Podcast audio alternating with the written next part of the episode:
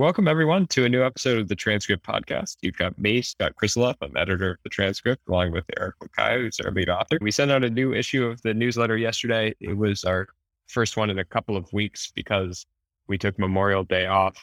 So there were a lot of quotes in there over the last two weeks. The most provocative quote of the week was from Jamie Dimon, who was talking about basically giving a hurricane warning to the economy, saying that things look sunny right now, but there's clearly some storm clouds gathering that are hurricane strength off the coast, so to speak, and that the hurricane can be may blow through the economy. And so I think this is what we picked up in other quotes, not just beside not just Jamie Dimon. I think people who are focused on financial capital markets, so the financial sector is very concerned right now about the storm clouds that are brewing. But people who are more focused on the real economy, especially consumer spending, are seeing that the signals are still very positive. So consumers are still spending very rapidly, very strong spending from consumers, but financial capital markets are weak. And in particular, venture capitalists seem to be some of the most negative of anybody that we're seeing commentary anywhere. Erick, any thoughts on any of that? Uh, actually, mine is more a curious question. How do you reconcile that? Because uh, one part of the, the earnings calls that we read last week, some are extremely negative, and especially in consumer, especially the financial market aspects of it or at least any social media like Snap and Snapchat. So I think those ones are a bit negative in terms of macroeconomic conditions worsening for them. But then there are other aspects of uh, where they're doing quite well, especially on consumer spend. I'm actually very surprised that it's still holding up very strong uh, this far into into into the into the inflation uh, season that you're having right now. So I think a couple of I think three quotes there from Visa, Mastercard, and Bank of America all saying that consumer spend is strong throughout the month of May. Uh, anyway, you can reconcile those in terms of there's a hurricane approaching, but then right now seems things seems to be a little bit calm, especially in the consumer aspect of it.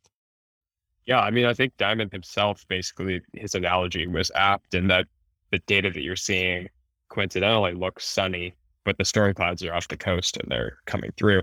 And I think from an economic perspective, where that usually plays out is this is just leading versus lagging indicators. Capital markets are historically the most forward looking part of the economy. They're the ones who are forecasting what's coming down uh, in the not too distant future. And capital markets are sending a very clear signal about potential recession here. And so it's the storm isn't completely blowing through yet, but I think the people who are watching the leading indicators are most concerned. The the flip side to me on this, though, where we may be able to avoid recession, is that the Federal Reserve. I mean, the the inflation data that we've been tracking, which is really the reason behind this, the Federal Reserve tightening. Obviously, there's at the margins is starting to get a little bit better. So we did pick up a big thing was that supply chains are starting to heal. Inventories are starting to get better. Also, the fact that you are seeing China open back up. These are things that uh, should help the supply chain, should help be negative pressure on inflation. And this may allow the Fed to step back from tightening quite as much as it had been. That said, last week there were quotes from the Federal Reserve saying that they're not ready to, to step back from tightening. The political pressure on the Fed is very clear at this point. This is we're going through midterm elections in the United States, and inflation is the number one issue that people are voting based off of. And so the politicians are talking about inflation. The Fed is feeling that. Sure, and so it, it'll be pretty difficult for the Fed to change course probably through the fall, as long as we have those elections going on. And so that that is just one more element of the storm clouds, though. And the Fed happens to be the biggest driver of cost of capital, therefore direction of securities markets generally. The only problem, though, is that this past week or so, uh, Janet Yellen came out and said that they they made a mistake. At least they were not, I think they say they were wrong about the path that the inflation would take. I still keep wondering whether the the the, the Fed should really be subscribers to the transcript at the end of the day. And so that they can they can be more data driven than they that they say claim to be. Because these are things that you're highlighting from very early on. And it does dent a little bit of their credibility. And I think it's RH uh, CEO uh, Gary Friedman was talking about like what took them so long. Like clearly, did you have to wait until 8.5% for you to actually say like we are wrong.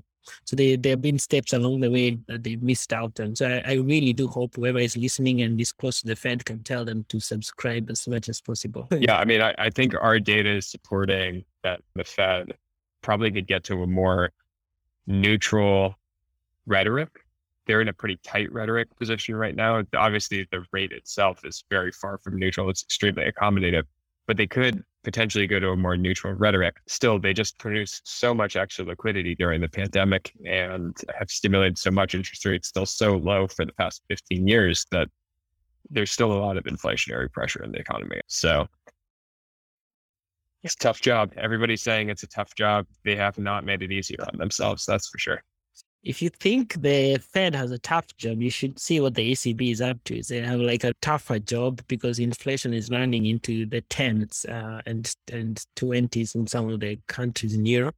And the problem, the difference between here and the US is that uh, it's hard to coordinate the actions of central banks across Europe. And I think it was Heinz Celeste Group CEO that says that the European consumer is much more stressed about about inflation.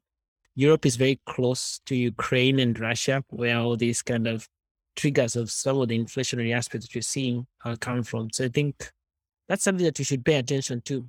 Uh, but something I came across Microsoft uh, reporting that the strong USD is actually impacting earnings, and it's very rare for Microsoft to actually. It's one of the companies that you people very closely watch in the earnings season. The demand is okay, the aspect of it that they're almost worried about is the USD. And the second thing, of course, was about debt issuance volumes are very weak, very, very weak. I think for S&P also to come across and uh, SSB Group to actually come across and say that May is usually the strongest month, or at least an indicator of the rest of the year. And May was really bad. Uh, so I think they're expecting a really bad year going forward. And of course, Jamie Dimon, yeah, was not mincing his words about the provisions aspect of it, especially in tough times and releasing and I mean, the accounting aspect of it. So that was a bit of an interesting quote. Any thoughts on any of those uh, aspects? Yeah, I mean, I think the the strong dollar aspect will certainly be a hit to earnings for the index. In general, I've never seen that really translate through to significant change in, in securities prices. You know, usually usually investors tend to look through that sort of thing. Uh, but it is noteworthy and could contribute to some missed missed earnings results next quarter as we're looking at it. It also, though, is should be noted a another like marginal headwind to inflation. So, mm. um, I think two quotes that stood out to me for the week were both said end of the era. One was for the VCs end of the era of unprofitable growth, and people thinking this was from Sequoia talking about how companies need to focus on cash flows in the near term. And then the other was the end of the era for the housing frenzy that we had seen throughout the pandemic.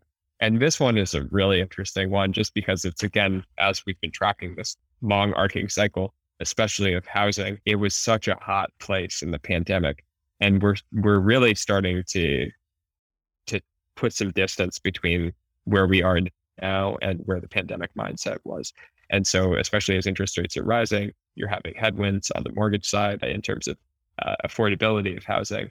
You're seeing you're kind of closing a chapter on the economy there, but you still have a very low amount of inventory, and so home prices have some support on that side. So for me, though, to maybe to finish up the uh, the week, I, I, would I would I would really urge anyone who has time to really um, listen to the YouTube CEO Su- Susan Wojcicki. I can't pronounce the second name very well, but she had a really long talk. It's very, I've never really had like a story of YouTube from the very beginning.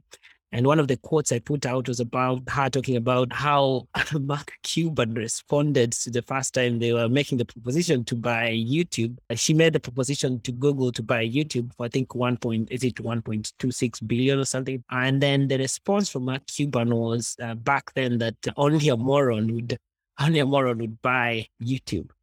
And so I posted this on, on Twitter, and surprisingly, Mark Cuban himself responded to the tweet, and it was pretty interesting. Uh, so I think it was it was really interesting, like to see uh, Mark Cuban respond to a small tweet from the transcripts. it seems like it touched a, a, bit of a row now somewhere. What were you thinking back then when YouTube, when Google uh, bought YouTube? I wish I could say that I saw the potential for YouTube to grow into what YouTube has become. And obviously, that has been very wrong. Uh, YouTube is one of the most incredible businesses on its in its own right that exists in the country today.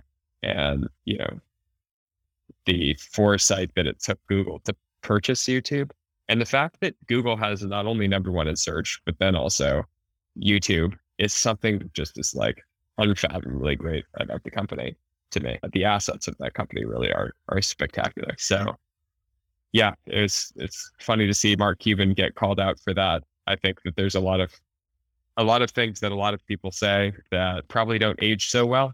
Yeah. And we live in an era where the internet can remind us of all the dumb things that we said at any given point in our lives. So, Mark, thanks for being gracious, but don't take it too personally, hopefully. I hope so too. But it's a great interview, all in all. I mean, one of the things that YouTube is trying to do is actually they're trying to tone it down by actually I think the end products actually trying to to compete with Amazon, and that's a it's a very interesting aspect because I, have never known Google to have ambitions in terms of moving into the retail business. But I mean, they have the they have the capacity, they have the data, and they can easily like uh, compete with Amazon if they wanted. So perhaps could be. I mean, it's incredible growth though, from uh, spending 1.7 billion dollars in acquiring it and now generating around it's five, six, around seven billion dollars in revenues per quarter. So it's like uh, it's an incredible piece of business, uh, so to speak. So we can all get it wrong sometimes. Uh, so thanks, Mark, for also responding to that. Uh, so I think we'll finish up there for this week. Thank you for joining us this week for the Transcript podcast and uh, consider being a subscriber and supporting our content. Bye.